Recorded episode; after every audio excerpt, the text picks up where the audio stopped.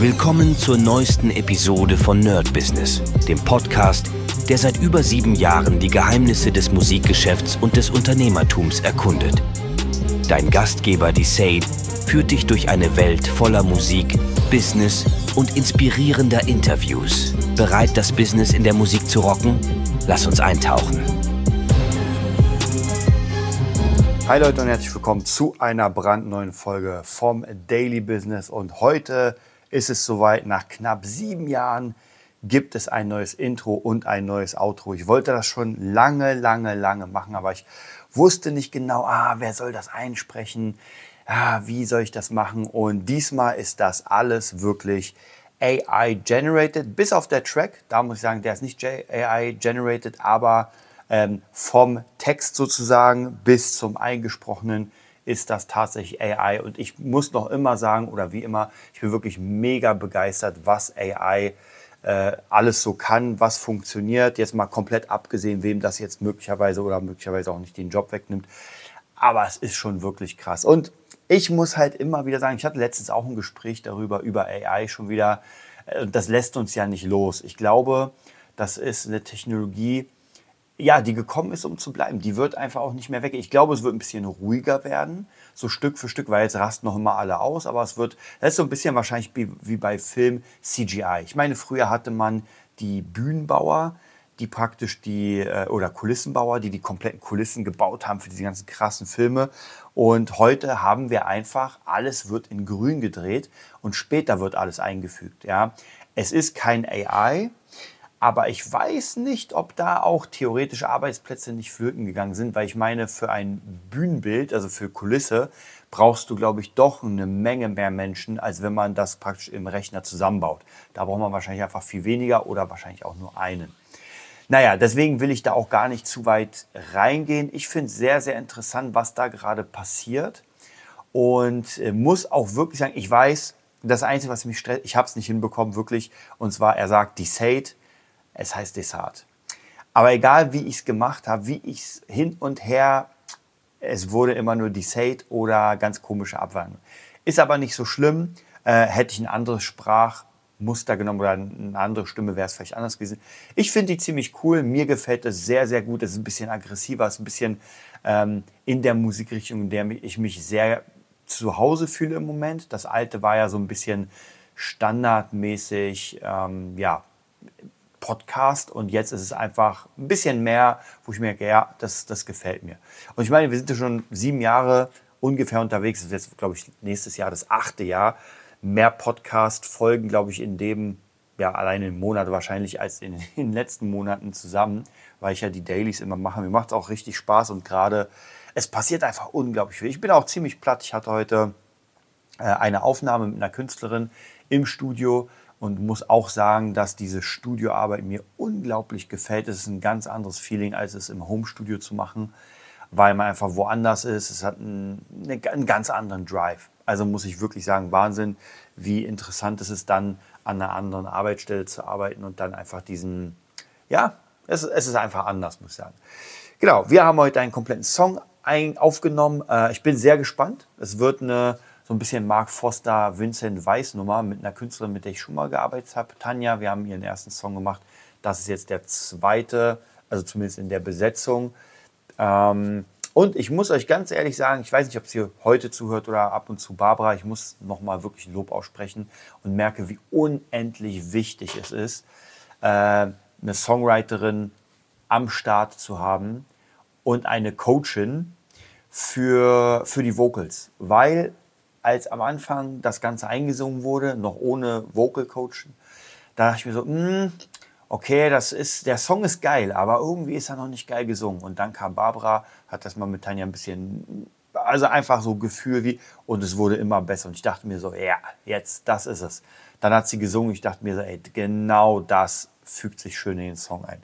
Also auf jeden Fall ist das auch wieder so ein Job, wo ich mir denke, ähm, den kann man zumindest in der Musikproduktion, kann man den nicht wegnehmen. Und ich weiß ja, dass viele große Stars auch sehr krasse Vocal Coaches haben. Denn das ist einfach ein Job, der unglaublich viel ausmacht. Also hat auf jeden Fall sehr Spaß gemacht, war aber sehr anstrengend. Wir haben, glaube ich, drei Stunden rund aufgenommen. Davor war ich noch da vorbereiten und Um sechzehn Uhr waren wir rund fertig, dachte mir so, ah, mache ich noch was im Studio. Aber ich war so platt, wo ich dachte, okay, das geht nicht mehr, ich muss nach Hause. Ich habe noch viel zu tun tatsächlich. Also jetzt äh, muss ich aber auch sagen, jetzt fängt das Ganze mit der Produktion auch an zu rollen. Also es macht wirklich Spaß, mit den Künstlern sich zu, zu unterhalten, Deals abzuschließen, dann natürlich im Studio. Ich bin gerade viel am Beatbau noch unterwegs, äh, viel am überhaupt Audio Engineering und muss einfach sagen, es macht mir sehr viel Spaß. Und ich merke auch immer wieder, es wäre wahrscheinlich auch wieder ein Thema für einen eigenen Podcast und wir haben auch schon zigmal darüber gesprochen, und zwar mit dieser ganzen Leidenschaft. Ja. Ich sehe immer wieder bestimmte ähm, Formate, bestimmte ja, Reviews, Interviews und so weiter mit Leuten, die einfach unendlich viel Kohle gemacht haben. Ja. Gerade erst, ähm, glaube ich, die letzte Folge mit Temu, und ich denke mir so, der, der Temu erfunden hat, der, der das macht, verdient so unglaublich viel Kohle. Aber ich muss euch da auch ganz ehrlich sagen, ich habe so das Gefühl, wer der Kohle nur hinterherjagt, der wird einfach am Ende ähm, kein, ja, was ist kein schönes Leben. Ich glaube nicht, dass der glücklich wird. Und man hört immer und immer und immer wieder, habe ich auch letztens im Spiegel einen Bericht gelesen über jemanden, der ein krasser Top-Manager ist oder war oder einfach ins Kloster gegangen ist, weil es, er konnte es nicht mehr. Und das ist halt dieses Ding, ähm, ich glaube, wenn man was aus Leidenschaft macht, und es kann sein, dass man es nie schafft, Milliardär zu werden. Keine Ahnung, vielleicht ist man einfach sehr tief in seiner Bubble drin und es schafft, also kein Song schafft es vielleicht einfach nach oben zu kommen. Aber man ist trotzdem dabei, man hat Leidenschaft, und wir reden hier nicht, dass man nichts verdient. Also, also bitte nicht falsch verstehen. Es geht nicht darum, dass man sagt, ey, ich mache das jetzt aus äh, Jux und Freude, sondern klar, man muss Geld verdienen und man muss, auch, man muss auch wirklich gut Geld verdienen. Wir reden hier wirklich von richtig guter Kohle. Aber vielleicht reden wir nicht vom Milliardär, ja, vom Tech-Industriegiganten wie Elon Musk. Ja, vielleicht äh, reicht es dann, dass man wirklich richtig gutes Geld hat. Ja, und ich, keine Ahnung, ich, ich hau mal einfach zehntausend im Monat rein. Ja. Ob das jetzt so ist oder nicht, ist vollkommen irrelevant. Aber zehntausend ist für einen sehr Reichen nicht so viel. Ja, also zehntausend wären ja äh, hunderttausend im Jahr, hundertzwölf, äh, hundertzwanzigtausend. Das ist für jemanden, der sehr, sehr reich ist, ist das nicht. Also zumindest ist es nicht, ja, da reden wir von Millionen. Und vielleicht wird es auch so, dass man mit seiner Leidenschaft diese Millionen nicht schafft. Aber dann ist halt die Frage, will ich das nur machen, weil ich Kohle will? Oder mache ich das, weil ich das unglaublich gerne mache und dann aber trotzdem Kohle verdienen will? Also es geht ja, wie gesagt, nicht darum, Almosen zu verteilen und zu sagen, naja, ich mache jetzt alles für umsonst oder billig. Nee, man muss schon wirklich einen guten Preis für seinen Wert bekommen. Aber wie gesagt, vielleicht nicht, vielleicht schafft man es halt nicht in die Top zehn der Forbes. Und das ist auch vollkommen okay. Ich hab, musste auch lange, lange darüber überlegen, ähm, wo, was ich eigentlich machen will und ähm, wie, wie viel Kohle das am Ende bringen soll und so. Also ganz, ganz viele Fragen. Und ich habe für mich tatsächlich entschlossen, dass ich weg muss von diesem Struggeln nach Kohle. Und zwar wirklich, weil das hindert ganz viel den Erfolg. Denn ich sag mal so, wenn man gerade einen Job hat, der nicht so gut bezahlt ist, aber den man aus Leidenschaft macht. Und wenn man jetzt die ganze Zeit im Kopf hat, naja, eigentlich ist das nicht so viel Kohle und ich will gar nicht so viel Arbeit rein investieren, das ist einfach der falsche Ansatz, weil gerade in der Musikbranche, gerade in der Kunstbranche weiß man nie, wohin das führt.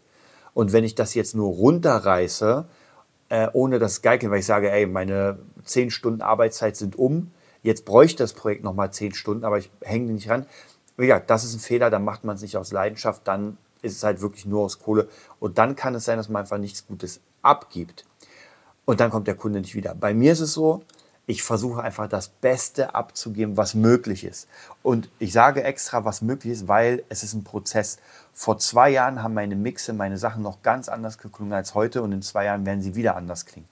Und immer, wenn ich irgendwie an Projekten sitze für Kunden oder Kundinnen, dann versuche ich so weit wie möglich, so gut wie möglich das hinzubekommen. Also dann gehe ich auch zu anderen Leuten und frage, ey, kannst du dir mal das reinhören und so weiter. Also ich hole mir auch sehr viel Feedback, damit am Ende etwas rauskommt, wo ich sagen kann, ey, das ist im Moment, äh, das ist das, was ich liefern kann. Das ist das, was ich bringen kann.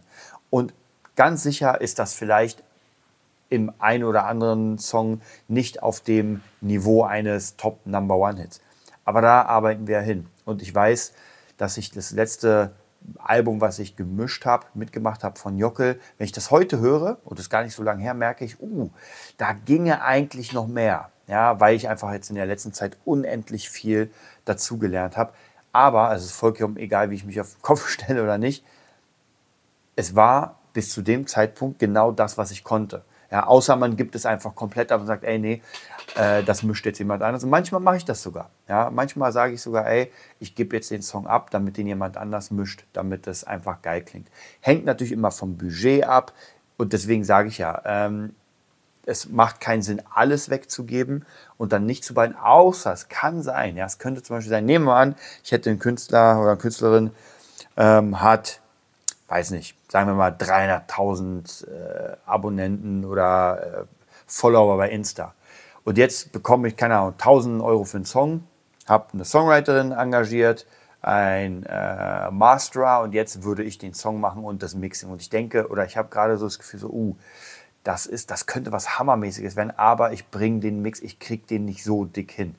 Dann könnte es sogar sein, dass ich sage, ey, weißt du was, ich nehme dann nur ein Hunderter von dem Kompletten, gebe alles ab ähm, an noch jemanden, der es mixt, und dann haben wir einen hammermäßigen Song. Wenn der rauskommt, der ballert richtig nach vorne, ähm, und dann kommen die nächsten Projekte und bis dahin habe ich ja wieder was gelernt. Und da würde ich es wahrscheinlich so machen, dass ich sage, ey, dann verdiene ich lieber viel weniger und nehme das. Ist von Projekt zu Projekt ganz, ganz unterschiedlich. Ja, das waren heute meine Gedanken wieder. Ich habe eigentlich nur den Podcast heute gemacht, um mein Intro und jetzt gleich das Outro zu zeigen. Genießt es. Bis bald. Das war's für heute bei Nerd Business, dem Podcast, der dir zeigt, wie du in der Musikbranche durchstartest. Wir hoffen, du hast wertvolle Einblicke gewonnen und Inspiration für deine eigene Reise gefunden. Vielen Dank, dass du dabei warst. Vergiss nicht, uns zu abonnieren und mit deinen Freunden zu teilen. Bis zur nächsten Episode. Stay tuned and keep rockin'.